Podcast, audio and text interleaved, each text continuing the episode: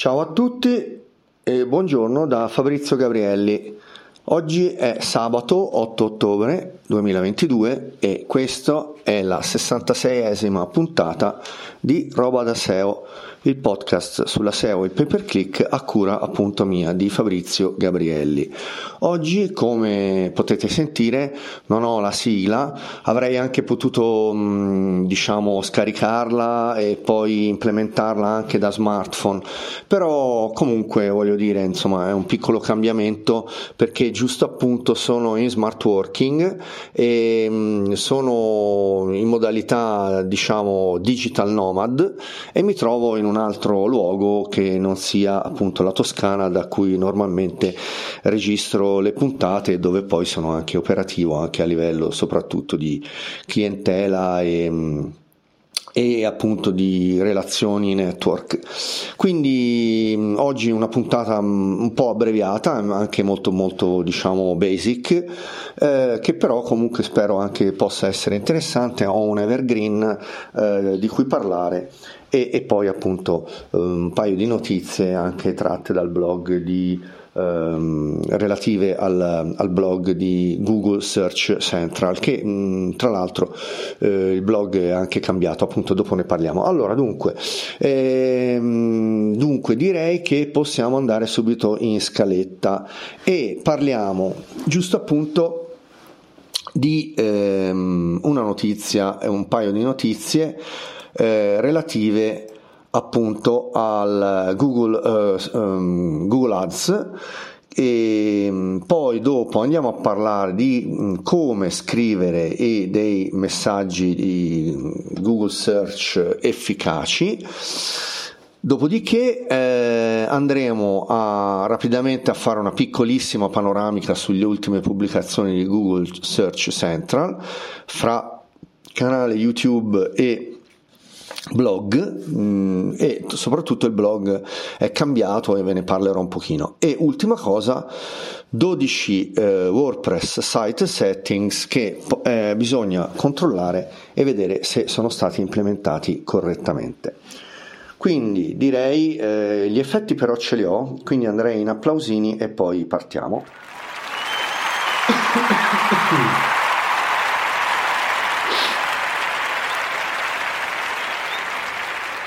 Allora, allora, dunque, dunque, ehm, vediamo un pochino il discorso della notizia relativa a Google Ads. È una notizia uscita questa settimana e si tratta in effetti delle raccomandazioni. Delle raccomandazioni Google Ads ne ho parlato proprio nella mm, scorsa puntata,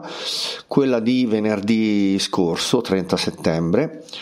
e appunto eh, andatevi a ribeccare la puntata numero 65 perché parlavo proprio delle um, Google Recommendations oppure appunto le, i consigli di Google che um, molto spesso sono anche non solo un po' invadenti ma oltretutto delle volte cercano di ehm, diciamo fuorviare un pochino anche la clientela ne ho parlato abbastanza diffusamente la settimana scorsa, direi che potete andarvi a ribeccare la puntata precedente per eh, andare a sentire quello che avevo detto. Um, in 15 secondi eh, diciamo che comunque le raccomandazioni di Google sui consigli di Google sull'implementazione nelle campagne al, um, al 75% vanno valutate con molta ma molta discrezione e anche diffidenza perché ehm, ci sono delle cose che non vanno bene. Ad esempio, ad esempio e qui apro chiudo una parentesi e poi vado avanti c'è il discorso che molto spesso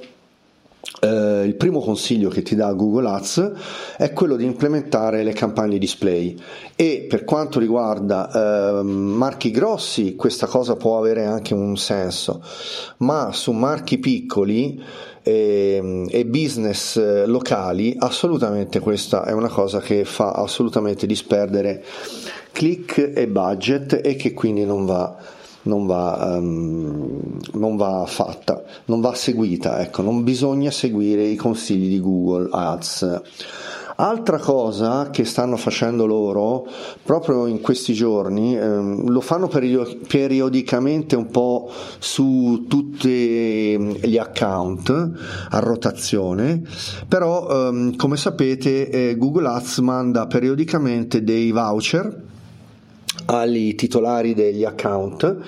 e ehm, proprio in questi giorni eh, su alcuni account che gestisco sono arrivati dei voucher, i famosi voucher da 400 euro, che poi non sono dei regali perché tu ti danno un bonus di 400 euro se ne spendi altrettanti, quindi in pratica è uno sconto 50%. Però, però, però, eh, e qui c'è diciamo un po' la bega,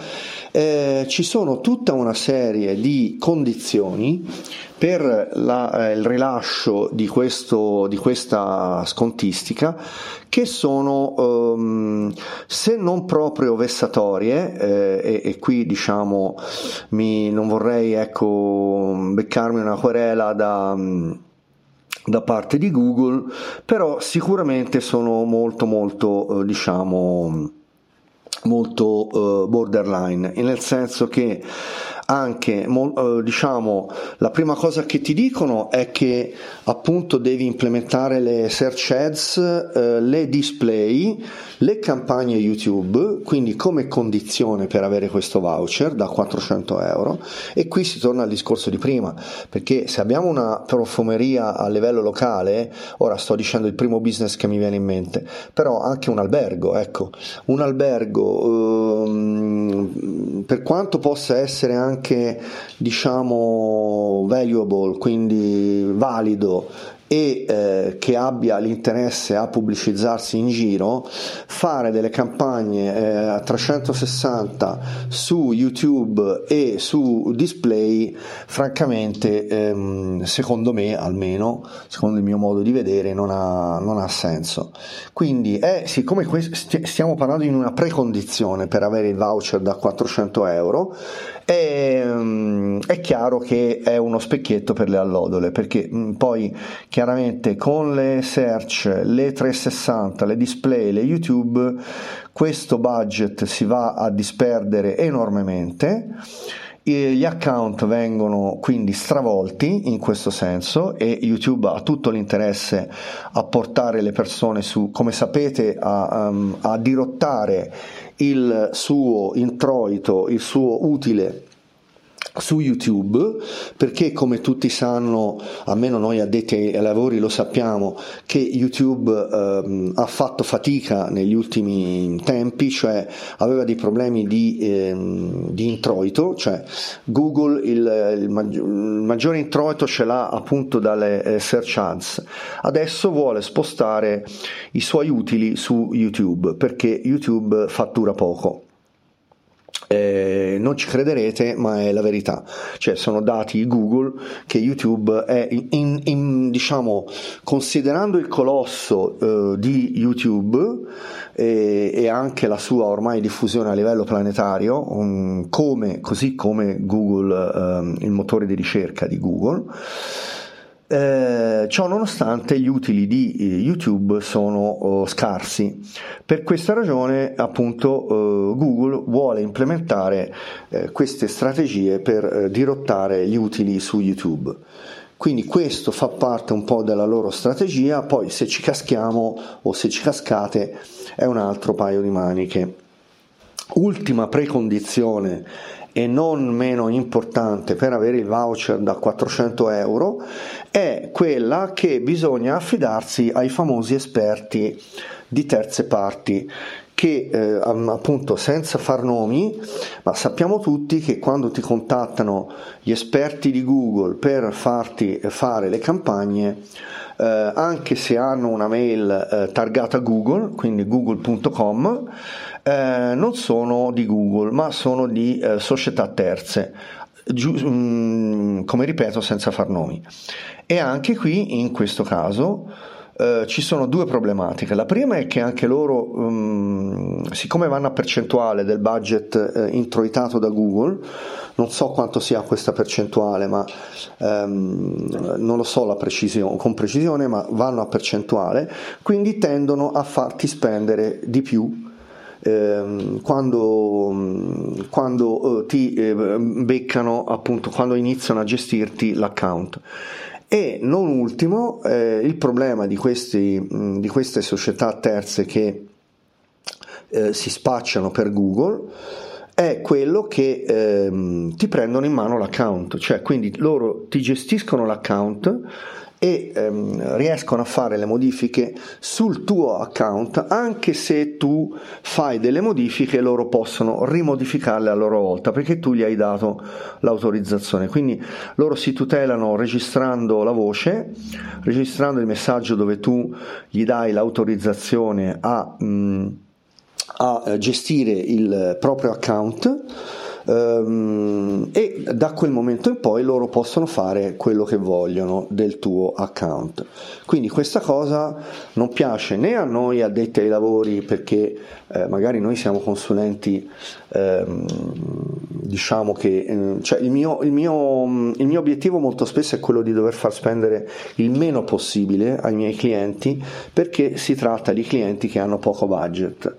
e, e invece l'interesse di mh, terze parti, queste, ter- queste, agenzie di terze parti e eh, lo stesso interesse di Google è quello di farci spendere di più.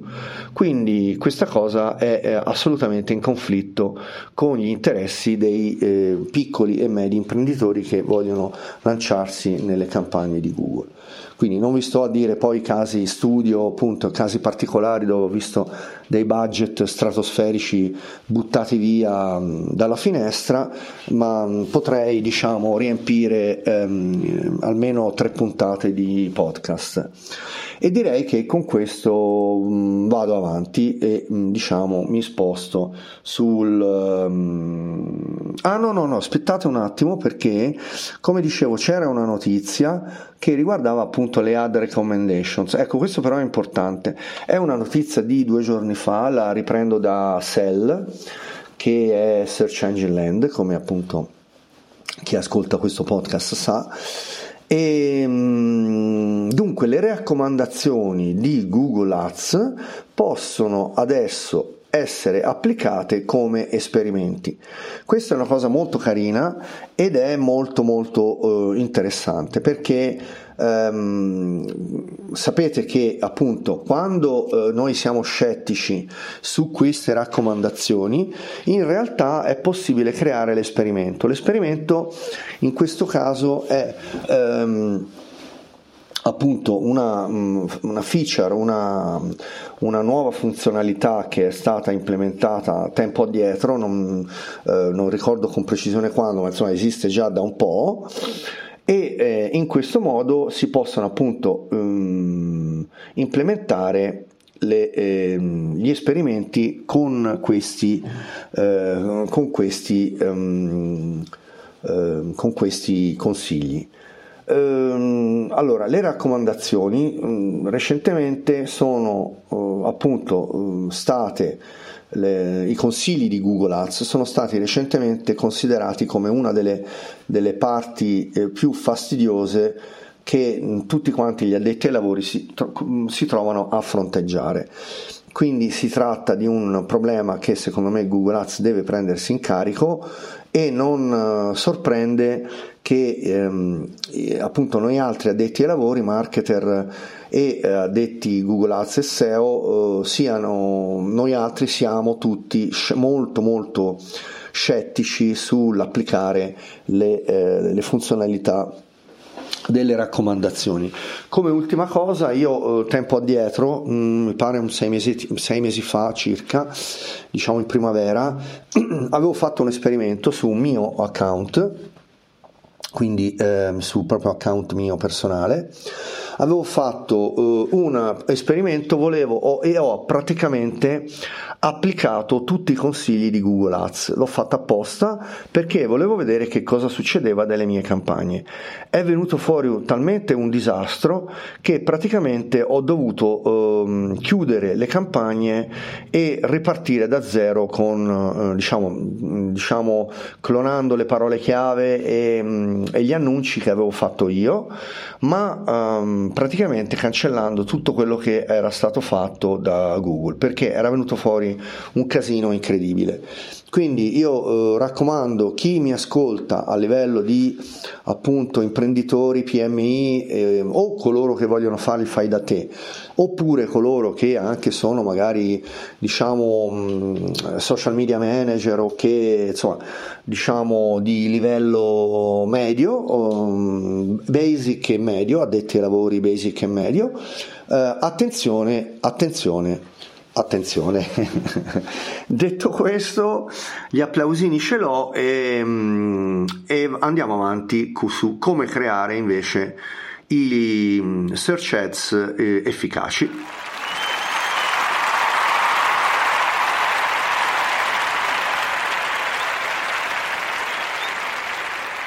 Allora, allora, qui eh, vado a prendere, eh, vado a riprendere un, diciamo, delle best practices che ho io, diciamo, implementate e, e su cui mi, diciamo, mi baso. Mi raccomando, quando si fanno, allora, sto parlando in questo caso di search ads, quindi assolutamente solo search. Uh, vade retro Satana um, i eh, display e le 360 e le eh, YouTube Ads. Sulle performance max mi riservo di dare dei giudizi eh, successivamente in quanto le sto testando ma ancora non sono riuscito a, diciamo, a tirare le fila a livello diciamo, abbastanza come dire, organico ecco, insomma non ho ancora fatto un report di, in, in, modalità scaletta per punti che, mm, su cui posso poi andare a mm, fare un, una piccola un mini recensione. Quindi limitiamoci a parlare dei search ads. Allora, il punto primo è quello di riuscire a creare almeno un eh, annuncio search responsive che riceva una valutazione di uh, ad, ad, strength, quindi forza, forza dell'ads, qualità dell'ads, eh, che sia bu- buona o eccellente. Uno, almeno uno per ogni ehm, gruppo di annunci e da qui chiaramente si sa, ecco questo è invece la valutazione del, degli annunci eh, come good or excellent, se avete in inglese, io ce l'ho in inglese, oppure buono, eccellente, questa valutazione degli annunci invece è, ehm, funziona bene su, um, per quanto riguarda i feedback che ci dà Google. E quindi qui, mm, in questo caso, eh, possiamo risparmiare, le statistiche dicono, queste sono statistiche interne di Google, 9, il 9%, um, ehm, avere il 9% in più di click e conversioni di media. Questa è una statistica di Google. Implementare gli assets chiaramente come i site link e le immagini. Anche qui le immagini è una, una cosa relativamente nuova, um, di un annetto e mezzo fa uscita prima in anteprima in USA, poi dopo è arrivata anche da noi. Adesso le immagini eh, nei search ads sono praticamente diventate indispensabili. Chiaramente anche qui vale la regola che non un po' in tutti gli ads, anche su Facebook, come sapete, eh, perfino su GBP eh, non è possibile mettere le scritte, e quindi GBP è per chi non lo sapesse Google Business Profile ex Google My Business che ha cambiato nome non si chiama più Google My Business è Google Business Profile quindi eh, diciamo anche lì le, um, le immagini con le scritte um, soprattutto le, le, le, scrittone mega uh, vengono bannate non, non vengono accettate come come post, stesso discorso anche nelle search ads. Quindi mi raccomando, Immagini assolutamente sì, di qualità assolutamente sì, le scritte assolutamente no. Poi chiaramente esistono tutte le implementazioni dei, ehm, dei site links e, e chiaramente i site links sono eh, molto importanti. Eh, poi vabbè valgono per il resto tutte le eh, regole di genuine copy quindi scrivere un copy compelling, un copy diciamo coinvolgente, con dei messaggi che si eh, concentrino sui benefici che può avere l'utente dal ehm, darvi retta appunto negli annunci. Quindi bisogna assolutamente rispondere alle richieste dei bisogni del, eh, della clientela. Uh, per quanto riguarda le headline e quindi appunto i titoli e le descrizioni, vale la solita regola, diciamo, di attenersi all'utilizzo delle parole chiave. Quindi le parole chiave continuano a essere molto importanti, mi raccomando, soprattutto nelle headline, eh, quindi nel titolo e, e, poi nella descrizione. Chiaramente bisogna dare le eh, indicazioni di benefit e eh, di vantaggi per il cliente. Queste sono le regole base, però come si suol dire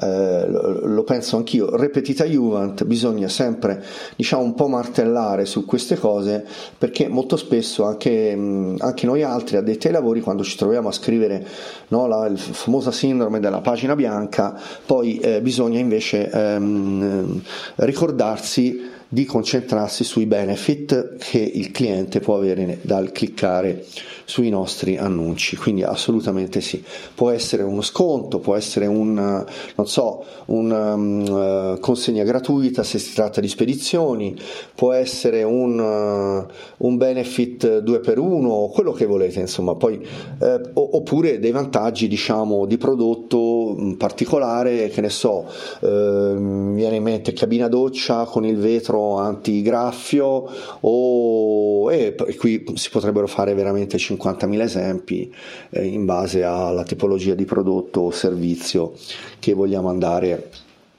a pubblicizzare. Quindi vado avanti, check la forza della, uh, dell'annuncio. E, e, anche qui appunto Google ci dà subito per fortuna una valutazione dell'ad strength ehm, e, e, delle modalità in cui gli utenti possono reagire agli ads. Ehm, chiaramente bisogna um, fare in modo che il, il testo uh, riesca a, ad essere coinvolgente um, anche a, a, seconda dei device, quindi a seconda che stiamo parlando di uh, desktop oppure di, um, di, di, di eh, mobile. E, e chi, qui chiaramente anche perché poi dopo le descrizioni hanno dei caratteri Ehm, diciamo legati, eh, cioè delle lunghezze legate ai caratteri eh, che sono 90, ehm, le descrizioni sono di 90 caratteri, quindi mi raccomando attenetevi a quello e, mm, però sfruttateli tutti, cioè, quindi non limitatevi a fare de, delle descrizioni che us- utilizzano la metà dei caratteri, ecco insomma. E direi, mh, mm, ecco qui poi appunto per quanto riguarda Mm, sia gli asset sia i sitelink e diciamo tutte le, eh, le CTA chiaramente uh, uh, inserire eh, una CTA chiara quindi inserire anche il telefono e, ehm, e, il telefono è molto importante soprattutto per il, gli annunci local quindi sfruttatelo perché um, è fondamentale. Uh, ultimamente ho avuto qualche problema nell'approvazione de, dei numeri di telefono non so per quale motivo mi era stato bannato un telefono. È la prima volta che mi succedeva che un numero di telefono mi veniva bannato e veramente francamente non capisco perché perché si trattava di un cliente che non è che fa delle campagne telefoniche diciamo in stile mm, eh, senza far nomi ecco comunque avete capito. Comunque vabbè ehm, andiamo avanti direi, mm, direi che possiamo sicuramente andare avanti. Allora qui avevo mm, in scaletta i 12 controlli WordPress che puoi fare per il eh, tuo sito. Vado in maniera veloce anche se si tratta di un sempreverde però poi ehm, vi metterò comunque in descrizione di, l'articolo e, e, quindi insomma poi eh, vediamo un attimo mm, cioè, potete anche andarvi a leggere diciamo più diffusamente eh, l'articolo eh, relativo. Allora ehm, una delle co- criticità che vedo eh, maggiormente nei siti WordPress è quella che eh, nei settaggi del, mm, della home page e del blog si fa del casino. È chiaro che dipende dalla tipologia di sito, però ehm, per un sito aziendale, quindi diciamo il classico sito email, eh, Your Money, Your Life, bisogna sempre tenere separate le due cose e fare in modo che la home page sia una pagina statica ben definita, chiaramente creata in base a dei criteri di mm, UX validi, e, eccetera, eccetera. Poi insomma ne abbiamo parlato anche qui nel podcast, ma, ma, ma ne torneremo anche a parlare. Mentre il blog deve essere una pagina, mm, cioè la pagina del blog deve avere tutti i blog post in sequenza e um, però non essere la home page a meno che non si tratti di un sito di news, però è anche vero che un sito di news poi dopo, eh, cioè non è nemmeno un blog, quindi poi dopo viene strutturato anche um, in, cioè in, altra maniera. Quindi eh, andiamo avanti. Mm, ah, vabbè, per fare questo settaggio, eh, il settaggio è dentro ai settings di WordPress e nella parte eh, di eh, reading, quindi lettura. Ottimizzazione dei permalink. Allora, anche qui sappiamo che la tassonomia delle URL è fondamentale. Qui non ci sono regole fisse che valgono bene per tutti, cioè non esiste una una struttura di eh, database sito eh, che vada bene per tutti, però sicuramente non bisogna tenere le eh, URL con l'ID e il numero, assolutamente. Quindi um, anche qui vade retro Satana.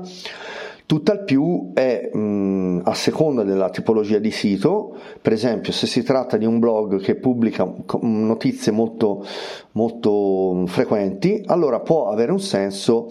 anche eh, strutturare la, le URL in base al giorno, al mese e eh, poi in fondo eh, alla, alla, struttura della URL mettere anche il nome del post e, e quindi insomma può sicuramente avere un senso avere anche la URL che mh, comprende 2022, il mese, il giorno e poi appunto il nome del post. Assolutamente sì. Poi chiaramente eh, con um, la strutturazione in base art- a- alle categorie, quindi alla- agli archivi, anche quella è fondamentale. Anche lì bisogna stare molto attenti, mi raccomando, perché continuo a vedere siti che hanno tonnellate di tag, perché anni addietro andavano di moda le tag cloud. Eh, anche qui vade, vade retro Satana, è una roba da 2005. Mi raccomando, eh, vale la regola prima cosa togliere la tag cloud perché mm, è diciamo una roba di 15 anni fa. Seconda cosa eh, diciamo rimpinguare il sito mh, mm, di tag per, eh, perché ci sembra che questa cosa possa farci posizionare meglio è ehm, diciamo la classica cavolata che fanno gli inesperti oppure i parvenu oppure i blogger insomma che mh, mm, sono alle prime armi quindi assolutamente allora, poi andiamo avanti, sto andando diciamo in scaletta, um, appunto diciamo mi sono fatto una scaletta, um, la uh, sitemap dinamica. Allora, sitemap dinamica è un punto che chiaramente viene fatto anche, viene implementato da uh, alcuni, uh, alcuni um, plugin per la SEO, i più famosi dei quali sono All-in-One SEO, eh, RankMath e mm, Yoast. Quindi tutti e tre questi eh, plugin danno la possibilità di creare delle sitemap dinamiche e mm, quindi vi suggerisco direttamente di andare a installare uno di questi tre eh, mm, SEO tool, eh, SEO plugin per WordPress perché um, uh, le sitemap statiche diciamo non sono per tutti. Mm, ci vogliono dei tool. Molto spesso i tool gratuiti eh, sono dei tool che sono limitati a 100 URL e che non bastano perché anche se un sito non è molto grande fra appunto tag categorie e varie URL cioè diciamo create in automatico da WordPress si fa presto a superare anche su un sito piccolo le 500 URL e in questo caso le sitemap statiche create con questi tool gratuiti non riescono a raggiungere tutte e 500 le URL, cioè tutte le, tutte le URL disponibili anche di cui noi magari non siamo a conoscenza perché vengono create automaticamente da WordPress. Quindi questa è una cosa diciamo apparentemente semplice eh, però è importante ricordarlo. E tra l'altro ricordo che anche se questi sembrano dei passi, diciamo, mh, base, è vero, si, sto parlando eh, di caratteri generali base, però è anche vero che mi capita molto spesso di trovare dei siti che ancora eh, hanno delle eh, mancanze eh, base, basilari come queste e quindi insomma assolutamente bisogna stare attenti. Ricordo tra l'altro che comunque ci sono dei tool che poi permettono di fare delle sitemap eh, precise, fatte bene, uno dei, dei quali è sicuramente Visual SEO Studio che consiglio a tutti, è un tool tecnico per la SEO ma um, crea delle eh, SEO um, sitemap statiche che sono uh, validissime. Un'altra regola base che voglio dire e che appunto mi, colgo l'occasione per dirla uh, qui a voce è, ed è che non, forse non tutti sanno che diciamo per quanto riguarda le sitemap vale la regola del two is meglio che one. Non so se vi ricordate qualche, qualche anno addietro ci fu una uh, famosa eh, pubblicità di gelati, eh, gelati Motta, mi pare, eh, con un attore famoso che diceva tu is meglio che one, no? e diciamo fu uno slogan azzeccato perché appunto faceva un, un po' l'imitazione all'inglese maccheronico, però um, era carino perché insomma lui era il, il, il, ragazzo italiano che cercava di rimorchiare la turista straniera col gelato e um, questa regola del tu is meglio che one per le sitemap statiche, per le sitemap in generale, non, non, solo statiche ma anche quelle dinamiche, eh, vale eh, ancora di più. Quindi ricordatevi che è vero che una sitemap è fondamentale, però se create per esempio una sitemap con Visual SEO Studio, la, una sitemap eh, dinamica con Yoast, che a sua volta ne crea altre 3 o 4 perché Yoast, sia Yoast che RankMath che All-in-One SEO creano delle, sitemap, delle sotto sitemap dedicate alle immagini, ai post e alle pagine. In questo caso avrete caricate sul vostro directory radice um, 4, 5, 6 sitemap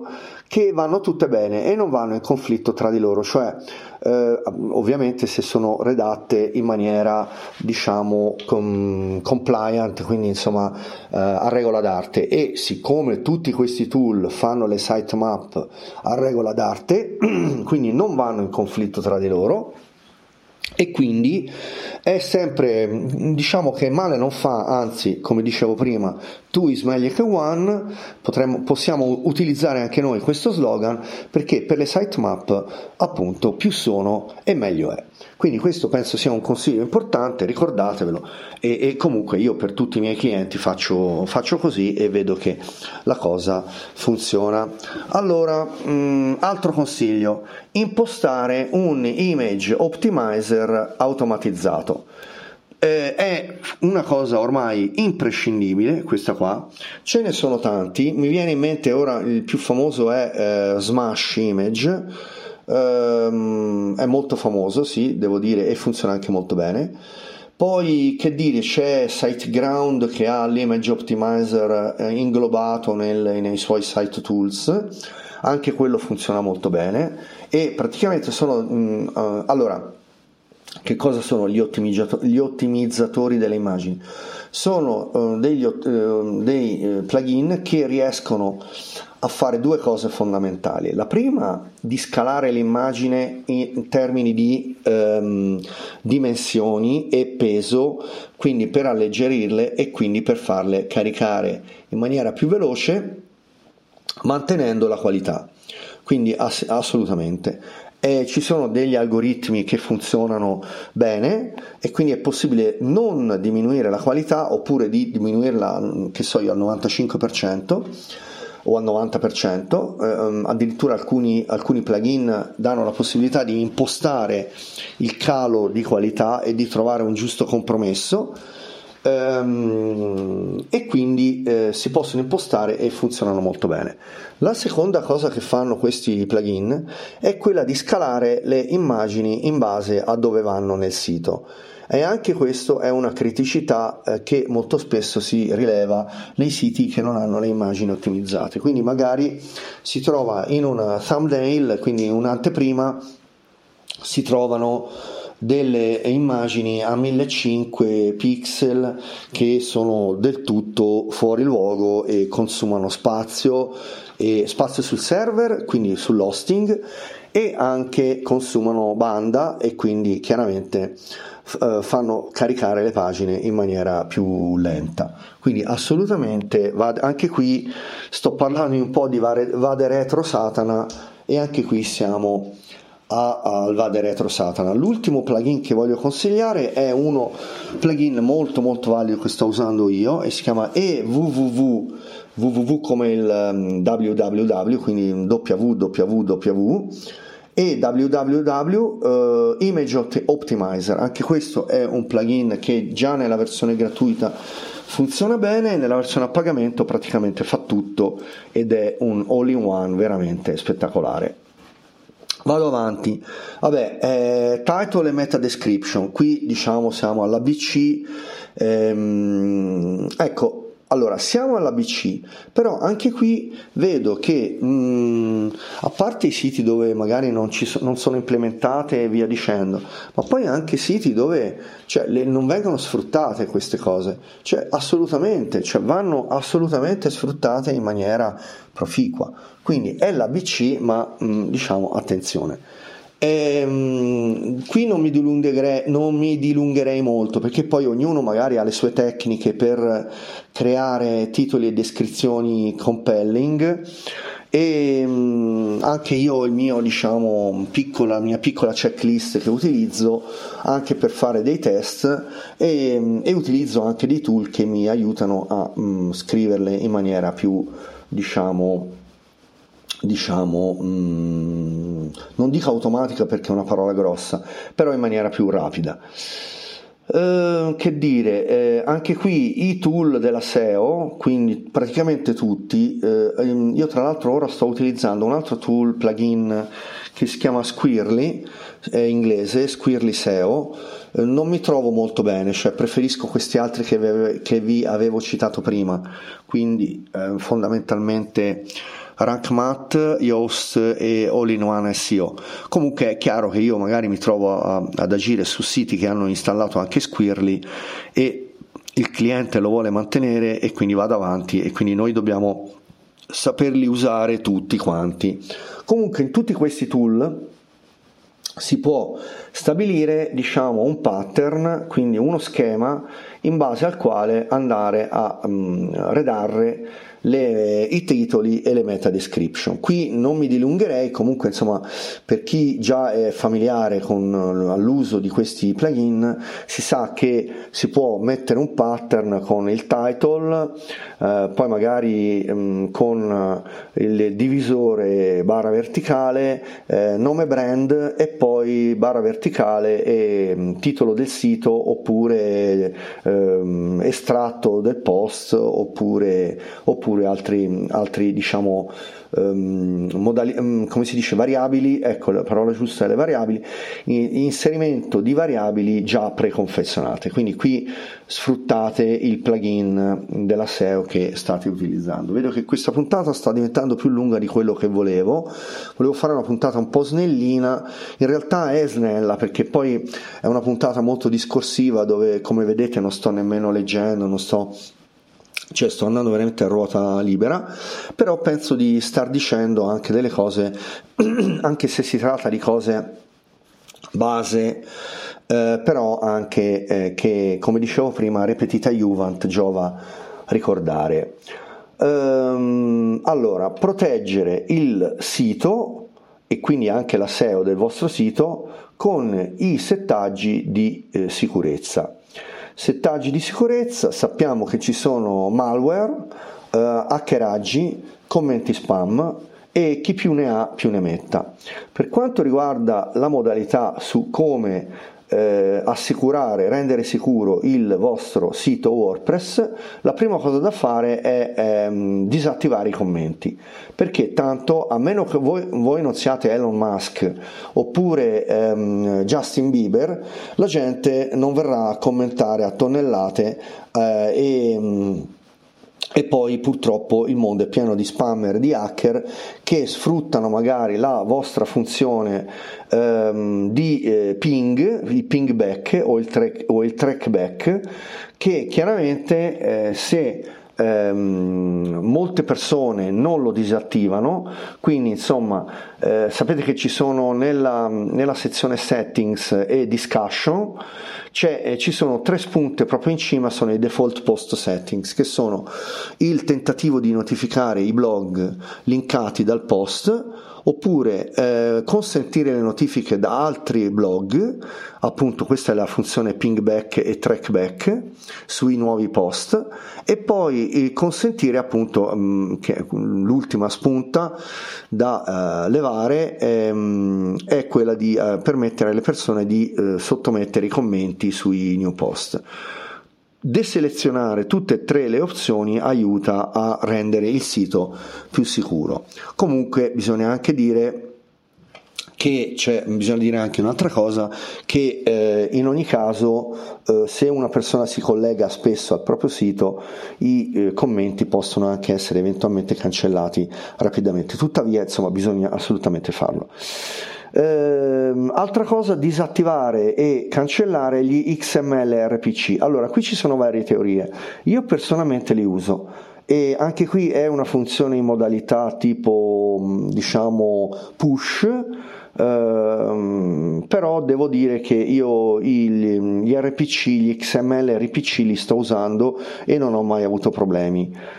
Eh, vabbè, poi altra cosa, diciamo, anche questo è self-explaining, eh, settare i permessi di accesso al sito in base appunto a tutte le cose, quindi ai, basi, ai diversi ruoli, se ci sono più persone che eh, accedono al sito e poi ehm, un'altra cosa per la sicurezza è mettere le password con la 2FA, mm, quindi con la two factor authentication. Uh, ultima, mm, cioè non ultima, ma eh, una um, altra cosa importante è eh, mettere settare un, um, un limite ai, ai, tentativi di login. Questa cosa si fa nei settings e si può appunto um, nei settings um, c'è un'opzione dove si possono limitare e buttare fuori le persone dopo quattro tentativi. Assolutamente um, è un consiglio vi, ehm, vi, vi, do per eh, mettere in sicurezza il vostro sito. Quindi, allora, i plugin. Allora, qui assolutamente ehm, ci sono due teorie. Ne ho parlato, mi pare, proprio la settimana scorsa, cioè L'auto update dei plugin va fatto oppure no? Dipende, dipende. Allora, c'è chi preferisce farlo perché chiaramente gli, eh, i plugin non aggiornati possono essere vulnerabili ai tentativi di attacco. Però è anche vero che se una persona si collega spesso ai plugin, l'aggiornamento lo può fare personalmente Allora, personalmente io il, l'auto update preferisco farlo io a mano perché, come è successo molte volte purtroppo, tra l'altro è successo mi pare un due o tre settimane fa e ne ho parlato qui in, in podcast del fatto che um, Yoast aveva un problema che mandava in crash il sito. Se voi abilitate l'auto update vi manda in, in, crash il sito e magari è, che ne so, il weekend voi siete in montagna e, um, e, e non, non riuscite a rimediare immediatamente. Ultimo consiglio è mettere i backup in maniera ricorrente, possibilmente tutti i giorni. Um, qui, anche qui ci sono vari, um, vari plugin, io consiglio Updraft, Updraft Plus, ma ce ne sono tanti altri. E se avete un buon hosting il plugin giornaliero, eh, sì, il, um, uh, come si dice, il um, um, backup giornaliero è già incluso, altrimenti se potete fare un, un aggiornamento del vostro hosting vi consiglio caldamente di comprare un'opzione che lo permetta perché sono soldi spesi bene. Il, eh, i crash ci sono, mh, mm, possono capitare almeno due o tre volte l'anno e se non avete il backup giornaliero e possono esserci dei problemi seri. Direi con questo è tutto per questo argomento. Oh, rapidamente applausi poi vado in conclusione di puntata perché um, siamo un po' lunghi. Allora, allora, Google Search Central, ultimo capitolo. Ehm, nel blog, nel blog ehm, ci sono state delle modifiche carine, hanno suddiviso eh, diciamo, i consigli che vogliono dare eh, sulla SEO in base al fatto che uno sia uno sviluppatore, un professionista SEO oppure un proprietario dell'attività di marketing ehm, e quindi è molto carino. Poi impostando se il sito è disponibile in più lingue, utilizza JavaScript, se ha un negozio fisico, eccetera, allora ti danno altri consigli. È carino perché con le spunte puoi dare tutte, eh, diciamo, ti danno tutte le, le, le possibilità e eh, le novità che ci sono appunto come, a livello di consigli con Search Console soprattutto e, mm, e, e, quindi insomma mm, su come implementare la SEO. Direi con questo vado in conclusione di puntata, eh, sono stato un po' più lunghino, mi raccomando Iscrivetevi al canale Telegram, iscrivetevi al podcast su tutte le piattaforme andando su Google a cercare o canale Telegram Pistacchio oppure eh, canale Telegram ehm, Fabrizio Gabrielli oppure eh, per quanto riguarda il podcast, appunto podcast roba da SEO oppure podcast Pistacchio oppure podcast Fabrizio Gabrielli. Con questo è tutto, un saluto a tutti e a venerdì prossimo. Ciao!